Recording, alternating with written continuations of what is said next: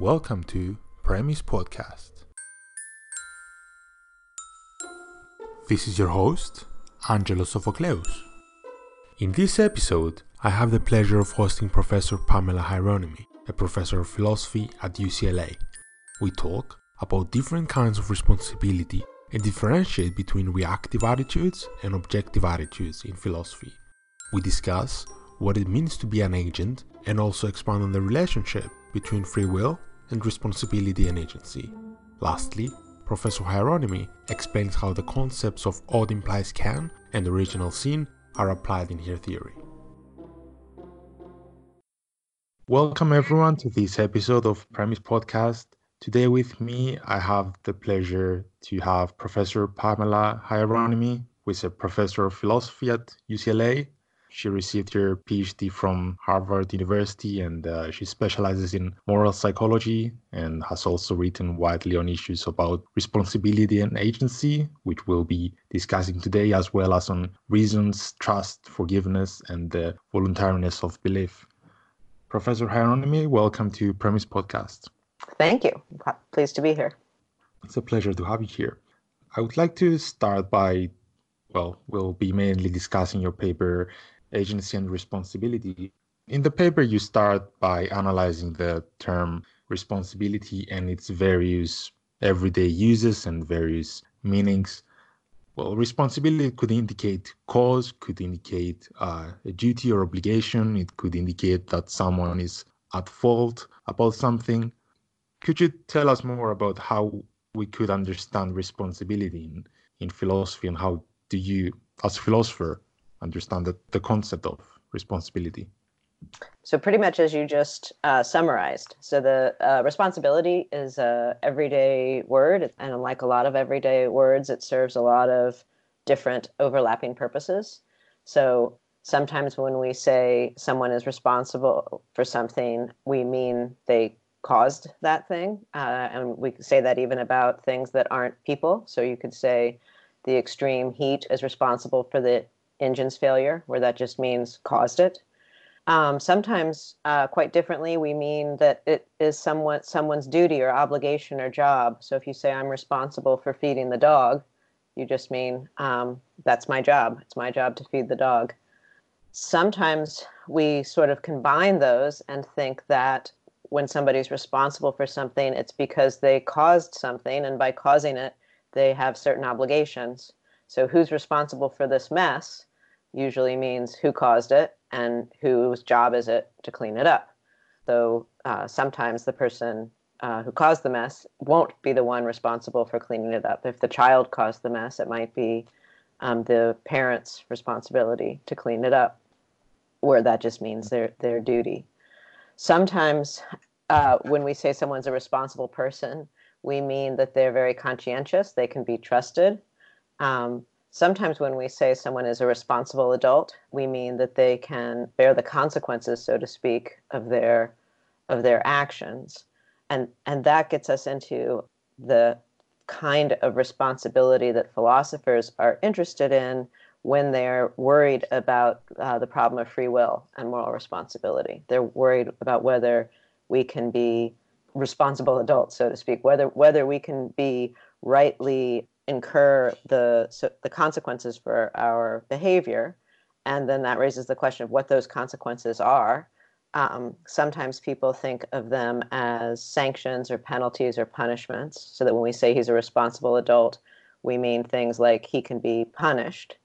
Um, I'm myself most interested in what has been called the reactive attitudes uh, and those are emotional responses that people have to other people's behavior, or uh, uh, better, to the way in which they perceive that the other person perceives them. So if I perceive that you have disrespected me or disregarded me in some way, I might resent that. If I see that you have disrespected someone else, I might be indignant about that. If I see that you have shown someone, um, been especially nice to someone, or been especially nice to me, I might be grateful for that. Um, mm-hmm. Resentment, gratitude, indignation, those are um, re- what get called reactive attitudes.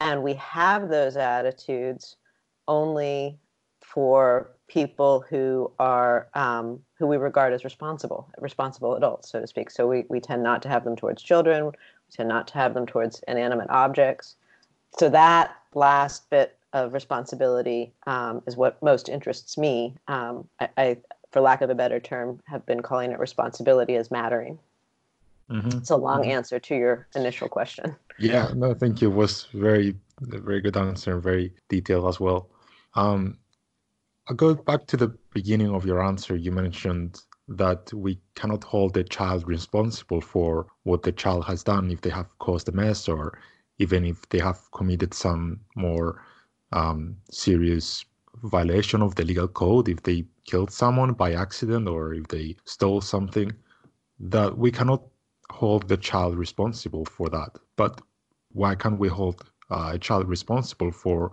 what they have done is that because they they lack agency or they lack the understanding that what they have done is morally wrong or illegal what's the what's the reason behind that? I mean of course we we said we don't want to call the child responsible but but why? Uh, it's a great question. Um, so what i had in mind with the mess was simply that a small child might not um, have the capacities of agency that is uh, they might not have the, the ability to plan well enough or think through things well enough to actually clean up the mess. Uh, depending i mean if it's a if it's just a mess of toys they can probably clean it up. But if it's um, you know if they've broken something they just might not be the right person to um, expect to fix it because they might not be developed enough to have the capacities to fix it but if you're starting to ask about um, criminal responsibility, um, that's a that's a very different question, I think, um, and and not one that I feel competent to speak to. I'm I'm not a mm-hmm. legal theory, so I'm not sure what what the reasoning um, has been in thinking that children aren't responsible. When it comes to responsibility as mattering, I mean, we also see, we also, for example, don't usually um, resent the disrespect of small children uh, in the way that we would resent the disrespect of of adults, and and it's interesting to think about why. Um, and different people have different theories about that. One theory is that the child is um, still in the process of becoming the person they are and so is not in some way fully formed. And so we sort of hold off reacting to them. Um, my, my own thinking is that um, attitudes like resentment and indignation are in part reactions to a perceived threat of some sort that when a when an adult disrespects us that that um, uh, could be taken seriously by other adults and that it's important to register one's reaction to that and and uh, and some say that that there's a react that your indignation or resentment is in some way signaling that that wasn't okay but that when it comes to children that kind of signaling just isn't necessary um, because they they're recognized to be just a child um, mm-hmm. and that, so it would be silly in a way to respond with resentment or indignation to their to their um, disrespect, even if it's genuine disrespect. Mm-hmm. So, if I understand correctly, resentment, um, an emotion like resentment, is part of the reactive attitude. Yes. Right. And that we can define that as an attitude of emotion in response to another's quality of, of will a response we have against something someone has done perhaps willingly. Yes. Um, so yeah. so i take it to be um, our reaction to our perception of the quality of another's will where i understand the quality of their will to be pretty copious i mean pretty broad. So i think of the quality of someone's will as their take on things so their mm-hmm. take on what's true and important and worthwhile. Um, so it, it's not um, sort of narrowly about their voluntary decisions, but uh, I take it to be a broader um, thing. So, so the um, the quality of their moral personality, one might say, okay. but as manifested in a particular um, particular attitude, a particular action. Uh, and so broadly, I'm interested in the case of the personal reactive attitudes like resentment and gratitude. I'm interested in, or I'm reacting to, how I figure in that person's world. And in the case of the more uh, vicarious or impersonal reactive attitudes like indignation or admiration, I'm responding to ha- um, how other people figure into that person's world. Mm-hmm, mm-hmm. So, how can we compare reactive attitude and objective attitude? In the paper, you also mentioned objective attitude. Yes. Uh, so, so I should say these this idea of a reactive attitude comes from um, a paper by Peter Strawson that was published in 1962. It's a very become a very famous paper in my subfield, um, and he so he introduces reactive attitudes um, as in the way I just did as uh, reactions to one's perception of the quality of another person's will. And he contrasts it with what he sometimes calls the objective attitude and what he sometimes called ob- calls objective attitudes. Um, mm. Mostly, he talks about the objective attitude as and as something that we a, a, kind of distanced posture we might take towards people. But I think it's um, interesting to think about contrast uh, objective attitudes that would contrast to reactive ones. So if um, I find out that my uh, I come back to my car and my tire is flat, I may be frustrated. I may be disappointed. But if I learn that somebody um, slashed my tires, I'll be resentful and indignant. Or if a board holds me, uh, at, an unsteady board holds me as I cross some some gap, I might be relieved. Um, if you help me cross the gap, I'm going to be grateful. So um, if my bag, if the strap on my bag breaks, I might be disappointed. Um, if you let me down, I'm I might feel betrayed. So disappointment, um, relief, frustration, those are all attitudes that we can have towards events or things that have no will. Whereas betrayal, gratitude, resentment, those are all attitudes that we have in response to things that have a take on us that have that, that have us in mind so to speak mm-hmm. um, so that's a really i think a very interesting distinction in in our emotions and it was strawson who who put it on the table and then identified as a way of being responsible a, a, a way in which we use that word um, being such that these reactive attitudes are appropriate to be had towards you to be such that your quality of will matters to other people in in a certain way namely in the way that they respond to you uh, with those reactive attitudes instead of the merely objective ones mm-hmm. um, i'm not sure if this is relevant but i've been reading about uh, stoicism recently and it seems to me that to hold an objective attitude is to hold a stoic attitude. Just to say that, okay, if I have a flat tire, just sometimes things happen and I don't need to be angry or annoyed because of that. It just happens. Mm-hmm. Is, that, is that a valid comparison, you, you think, or is it taking things a bit too far?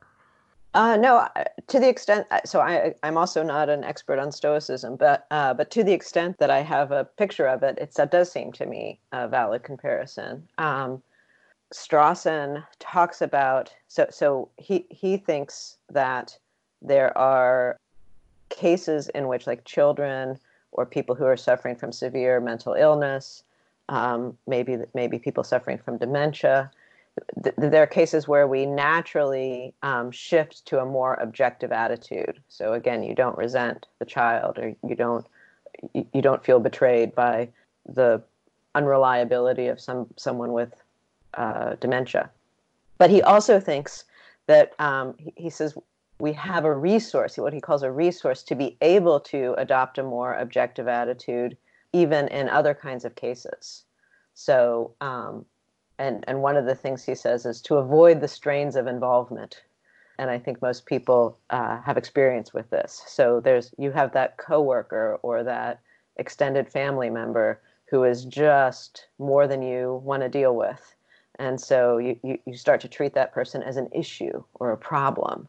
And you kind of step away from from allowing yourself to be upset by what they're doing and you start treating them just as as as you would a um, an impersonal pro you try to start treating them as you would an impersonal problem in your environment um, and Strawson notes that that's a difficult thing to do but it's also i mean sorry it's difficult to um, to maintain that um, uh, uh, kind of constantly but it is a resource we sometimes use and it does sound to me sometimes like that's what the Stoics are um, holding forward as a kind of ideal. And you also talk in the paper about whether we can compare reactive attitude to uh, sanctions or penalties. Could you tell us a bit more about that? Sure. Um, so I think somewhat because of the way in which the word responsibility, as we said in the beginning, uh, ranges across these different uses, and some of the uses include being rightly targeted with sanctions or penalties. Um, I think people have tended to think of the reactive attitudes as a form of sanction or penalty, so that um, you know, so I may not be able to impose a fine on you or uh, punish you in some other way, but I can at least be uh, indignant with you or something like that. And um, and I think that's a, a, a bad distortion of interpersonal relationships, at least of adult interpersonal relationships. Um, I mean, we do. Some people do do that. Some people do think of their emotions as kind of penalties that they're imposing on you to make you feel bad for what you've done you know um, but but that to me is guilt tripping and not really appropriate for ordinary adult interactions so though people can use these reactive attitudes as penalties or punishments i think it's important to see that that's not what they are in the first instance so people use them that way. And then also when you're the target of them, when somebody's resenting you, it's easy to feel like you're being punished in some way. But I find a helpful analogy in trust and pride. So if I'm, so trust in the sense of having a lot of confidence in somebody. Um, so, or um, if I trust my children, that is, I have a lot of confidence in them, or if I have pride uh, in what they've done, that's going to help them to build their self-esteem mm-hmm. but i don't take pride in in their accomplishment in order to build their self-esteem mm. i take pride in their accomplishment because it was impressive or because it, they did a great job and if i try to adopt some attitude in order to build their self-esteem that won't be pride. Mm-hmm. um, and it won't build their self-esteem because they'll they'll have this i mean if they're astute they'll see that i'm just doing this because they could use a little boost right? And that's not that's not genuine pride. So the analogy is that things like pride and trust can have a social function of for example building people up but that but building people up is the wrong kind of reason for having those attitudes they're, the attitudes themselves are not expressions of my desire to build them up they're expressions of being impressed with or confident in so too, I think that resentment and indignation can have a social function of of disincentivizing certain forms of behavior. But that's not why I do it. I don't do it in order to punish you or in order to incentivize you. I'm upset with what you've done because um, of the way it affects of, of what it says about me, of how it how it affects me if it's resentment or or what it says about somebody else if it's indignation. Mm-hmm. So so it, so I think it's easy for us to experience being the target of these attitudes as though we were being punished in some way. But I think that's a bad misunderstanding and it puts the focus in exactly the right place because it uh, sorry exactly the wrong place because if you think oh i'm being punished that puts all the attention on you the wrongdoer instead mm-hmm. of where the attention needs to go which is on the hit that has been taken in the status of the victim. The victim's been treated in some way poorly in some way and needs some attention and some recognition of the of the poor treatment instead of bringing the attention back on uh, the wrongdoer as though they're being treated badly in some way. So, should we understand the victim to be acting or reacting involuntarily, like they are having a natural human reaction to what the wrongdoer has done to them? Uh, so that's a really interesting question, and that's what m- most of my work today has been um, trying to better understand the way in which we're active and the way in which we're passive with respect to these states of mind. Mm-hmm. Um, so, on the one hand, I don't think uh, reactive attitudes are voluntary. They're not the kind of thing you can do for just any old reason. So, uh, and you can't you can't take pride in order to build someone up, and you can't resent uh, just in order to make someone feel bad. Um, though though you can use your emotions in those ways. Mm-hmm. Um, on the other hand, if you were to treat them just like digestion or allergies or something that you're you are complete that are completely involuntary, you wouldn't be rightly understanding the way in which those attitudes are expressive of your take on the world. Uh, so they're expressive of your will. So I um, like to call them non voluntary.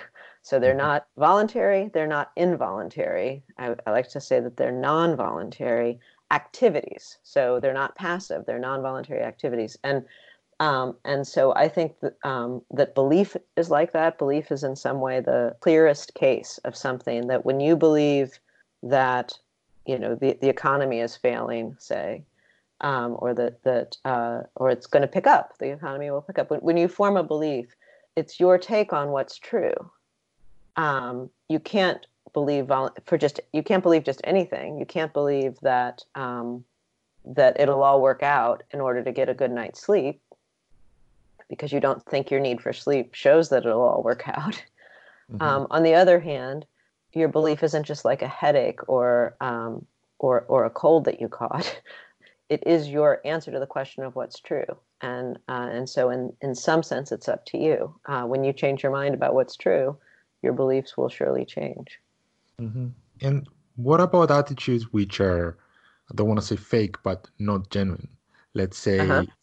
Um, let's say someone's child has caused a mess, but not a not a huge mess, mm-hmm. and so the the child's parent is not very annoyed, but she or he wants to act more annoyed than they actually are to make the child understand what they have done. So mm-hmm. if we analyze the emotion of being annoyed to some extent is genuine, but to some extent also that the parent over does it. So how can mm-hmm. we analyze that? How can we understand that? Yeah, so those are interesting cases. So it, interestingly, people can act, right? We can pretend. And it's especially easy to do if you have a if you have a little bit of it going already. If you're mm-hmm. already a little resentful, you can I mean, part of acting is sometimes directing your attention in certain ways, talking yourself into certain things. Um, I think of our ability to do that as in part our ability to manage our own emotions, which which we certainly can do. We can think about them and either suppress them or emphasize them or try to reframe things to think about things differently. We, we we're, we're able to do all those things. And so uh, you know knowing that certain attitudes have certain functions that pride will build people up that resentment will um, make people feel bad right? We can engage in certain kinds of management and certain kinds of, of acting to try to either guilt trip or teach a lesson, uh, which may, in the case of a child, be a um, perfectly appropriate thing to do. I'm I'm less sanguine about it in the case of adults. Um, or we can also, you know, build people up or ma- make a lot of them. And so, part of what fascinates me is the interaction between what I think of as these two forms of agency.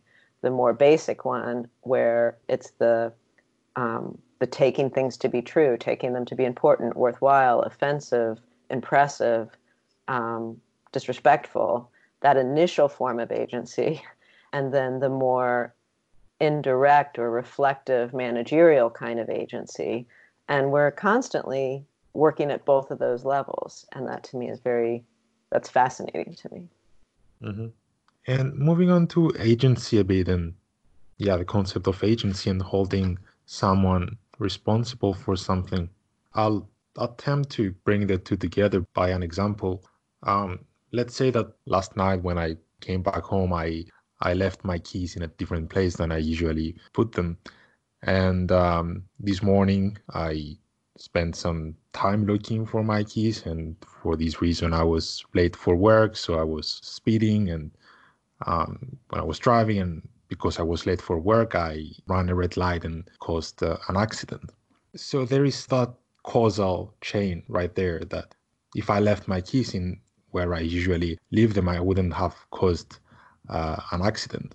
But we don't want to say that the fact that I left my keys in the wrong place caused the accident or that I could be held responsible for leaving my keys at the wrong place. So, how can we be sure that someone is uh, responsible for what they have done or that someone is at fault for what they have done when we have infinitely many events in this causal chain that might bring about an action for which they're being held responsible. Uh, great. Yeah, it's a great example of showing um, the, the way in which causal connections reach forward and backwards. They also reach side to side. I mean, causal connections go everywhere. Um, and um, and some people think of the task of figuring out who's responsible for what as the task of figuring out where the causal connections go. Um, and that's a very natural way of doing things.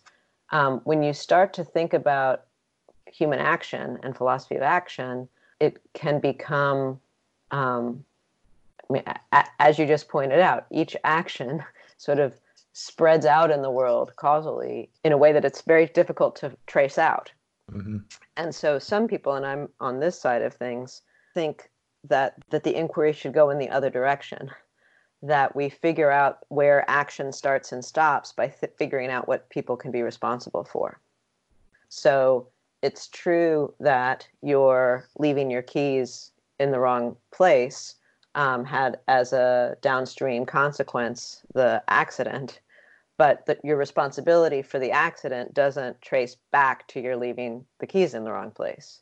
So, so that was a an example of um, of a series of of your own actions through time. There's a famous uh, example in the literature by Anscombe puts an example of a, a person operating a pump to replenish a water supply to poison the water supply to kill the inhabitants of the house in order to um, help bring about the end of the war. So, you know, there's a whole story here that you see, mm-hmm. but there's what's happening is one person is moving his arm and operating a pump and doing all these things. So you wouldn't want to say that that action is ending the war, even though you know it could as a matter in the same way that you're leaving your keys yeah. could have ended up with the um, on the other hand you would want to say that they're poisoning the inhabitants if the inhabitants end up poisoned mm-hmm. um, and so exactly where we draw those lines i think is a difficult question and i'm among the people who think are going to think that that we draw those lines by thinking about what it's reasonable to hold people responsible for rather than thinking there's some causal break there and then responsibility follows the causal story.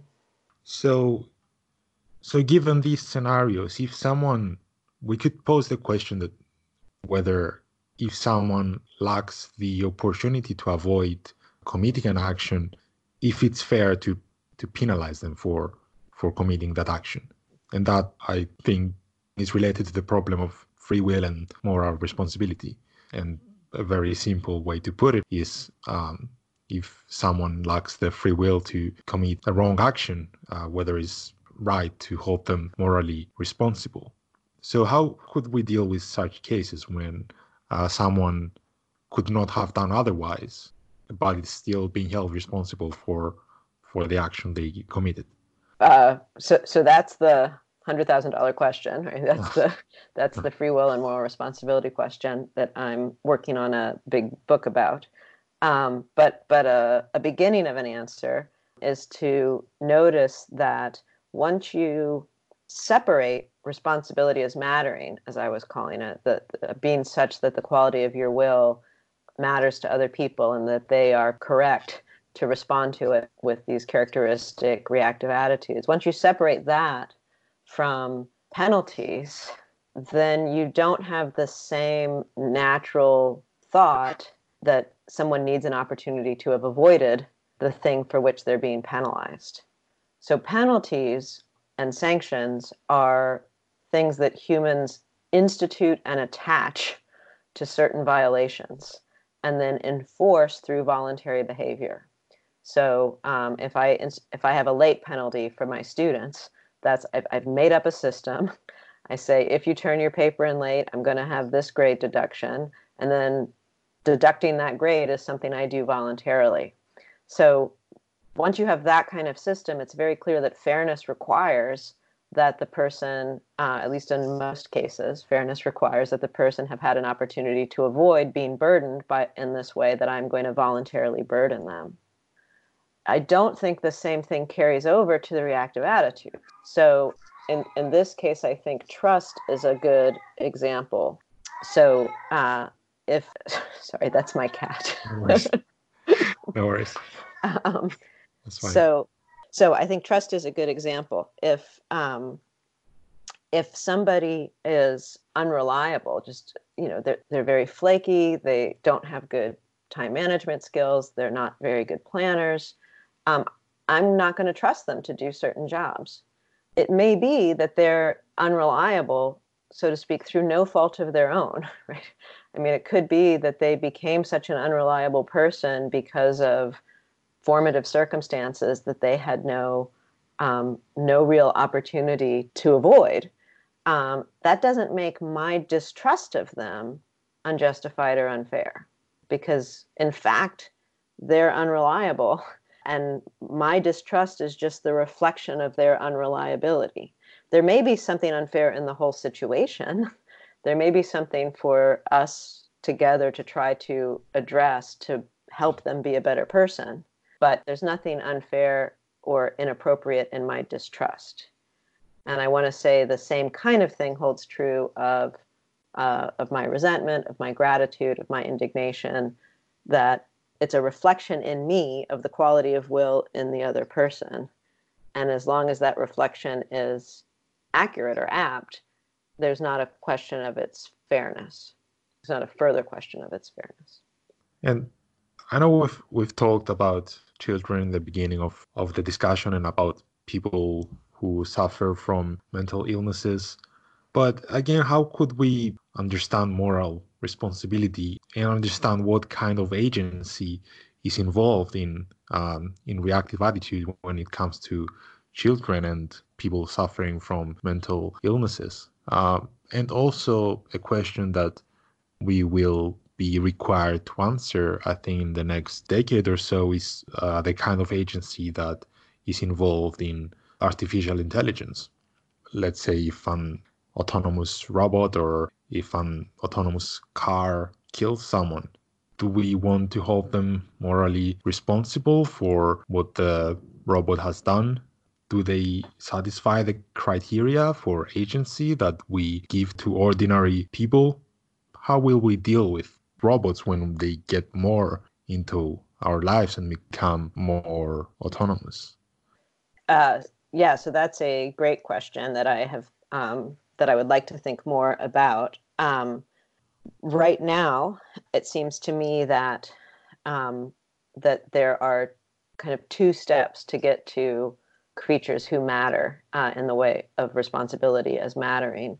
Um, one step is is that you need to have a will, which is to say you need to be such that you have a take on the world um, and your place and other places and and and others in it. Um, so that I tend to call answerability. Um, so when you do something, we need to be able to ask, why did you do that? And you need to, you know, be such that you could, if you were had linguistic ability, provide an answer. Um, and, I, and, so I think a lot of creatures are like that. I think um, I think my cat is like that. um, certainly, um, if anything gets to be called artificial intelligence, or you know, general artificial intelligence will be like that. I think that my thermostat is not like that. Um, the the simple spring that operates my furnace. Um, I don't think it's answerable. I think it just is a mechanism. Um, so the first step is answerability. But then in addition, there's the kind of sociability that human beings seem to mostly um, display, which is that we have an idea of what we can expect of one another, what we can what we can demand of one another, and when those expectations are um, violated, that's when we have these reactive attitudes. Um, so that means that we are living with a kind of implicit understanding of something like a, a framework of expectations and demands that we are holding one another to, and that when those are violated, we take it personally in in some way. So as things now stand, um, creatures who are as intelligent, rational, and language using as we also all come with our form of sociability.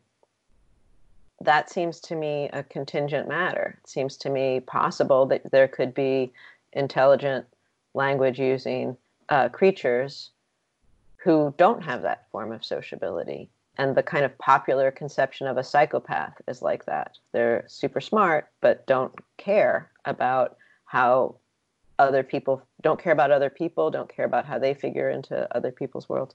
So, um, so I think that's a thing that we need to be investigating as we get closer to building new a new intelligence. Is what is this particular form of sociability that we display that enables us, to whatever limited extent we do, to live peacefully with one another.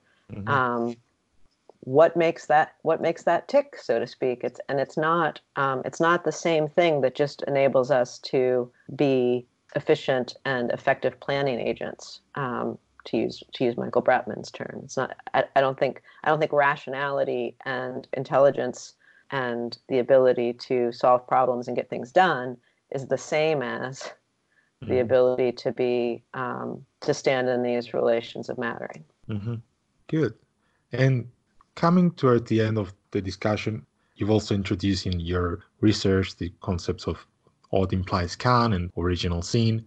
Could you explain how this fit within your theory?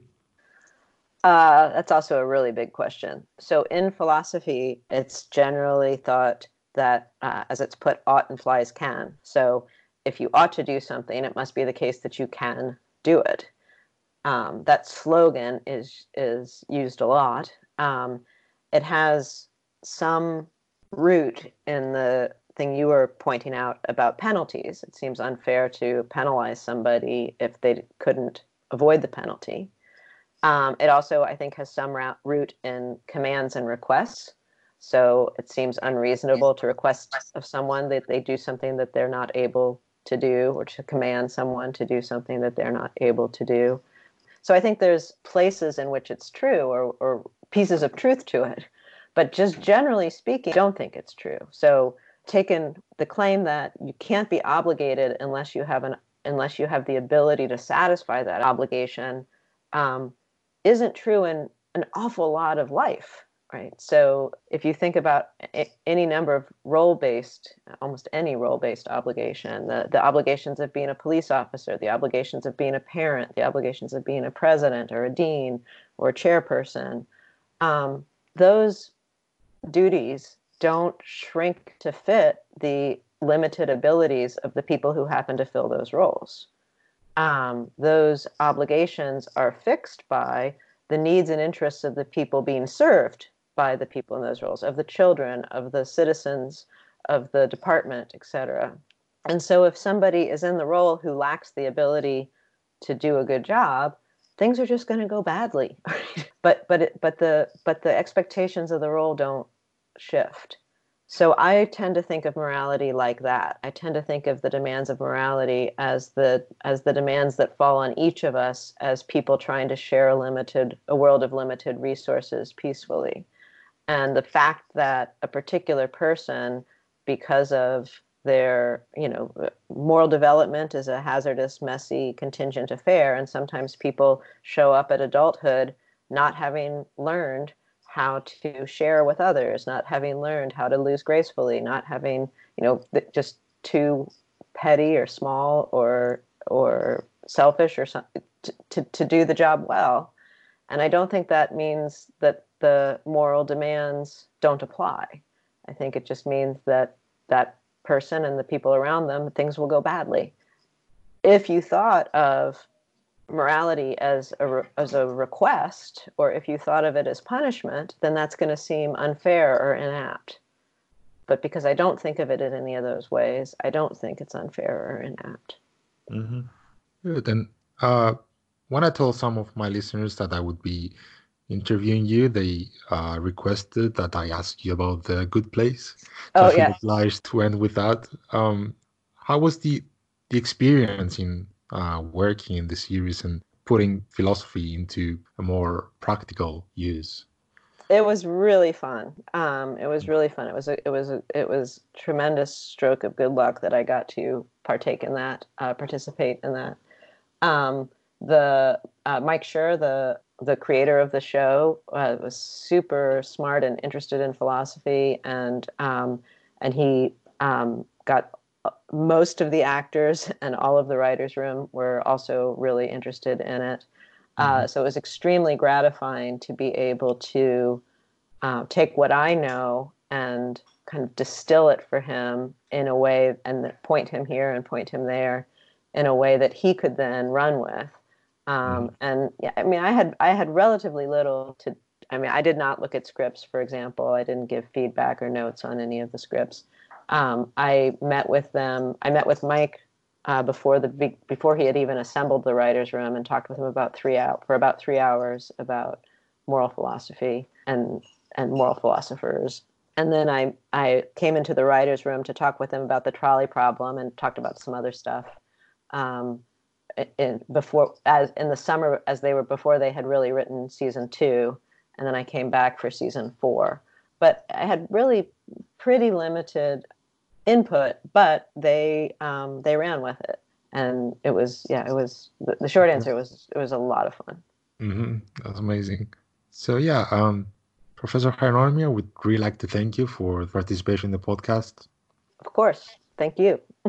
Thank you. I really enjoyed the conversation me too. Thank you very much.